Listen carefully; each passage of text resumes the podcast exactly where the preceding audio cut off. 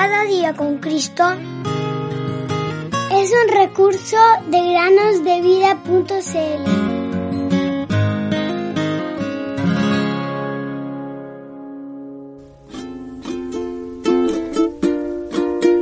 Cree en el Señor Jesucristo y serás salvo tú y tu casa. Hechos dieciséis, treinta y uno. Hola queridos niños, bienvenidos un día más a meditar con nosotros. La meditación del día de hoy se llama ¿Qué esperanza hay para nuestro mundo? El escritor inglés Charles Dickens, al hablar de la Revolución Francesa, dijo: «Fue la mejor de las épocas». Y al mismo tiempo, la peor.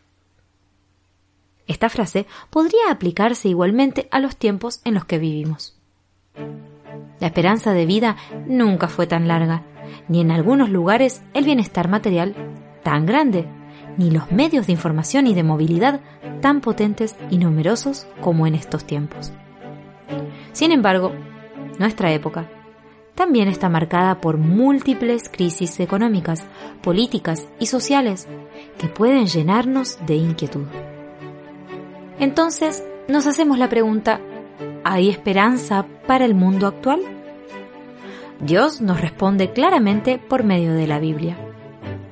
El mundo que crucificó a su Hijo Jesús y que continúa rechazando la autoridad del Creador, corre hacia su perdición.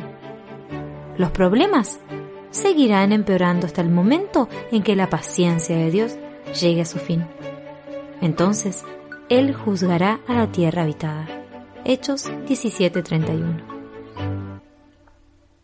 Ahora bien, queridos niños, Dios ama a cada uno y le ofrece la posibilidad de escapar del juicio. Él le dice a cada persona: al cielo y a la tierra pongo hoy como testigos contra ustedes de que he puesto ante ti la vida y la muerte, la bendición y la maldición. Escoge pues la vida para que vivas. Deuteronomio treinta, diecinueve. Escoger la vida es, por un lado, aceptar el veredicto que Dios tiene sobre nosotros y, por el otro, aceptar la salvación por la fe en Jesucristo.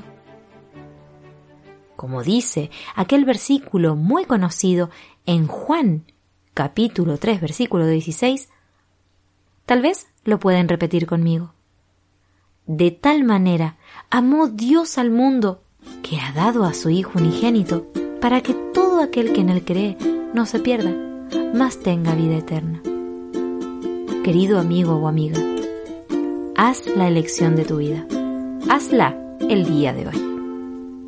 He aquí Jesús a tu puerta está, a la puerta de tu corazón. No le dejes ir sin tu puerta abrir si deseas la salvación. Pues abre, abre, deja al Salvador entrar. Y por siempre jamás feliz serás si dejares a Cristo entrar.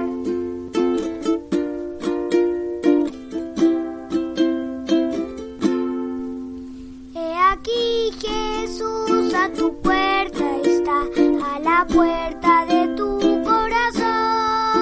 No le dejes ir sin tu puerta abrir si deseas la salvación. Pues abre, abre, deja al Salvador entrar, y por siempre jamás feliz serás si dejares a Cristo entrar.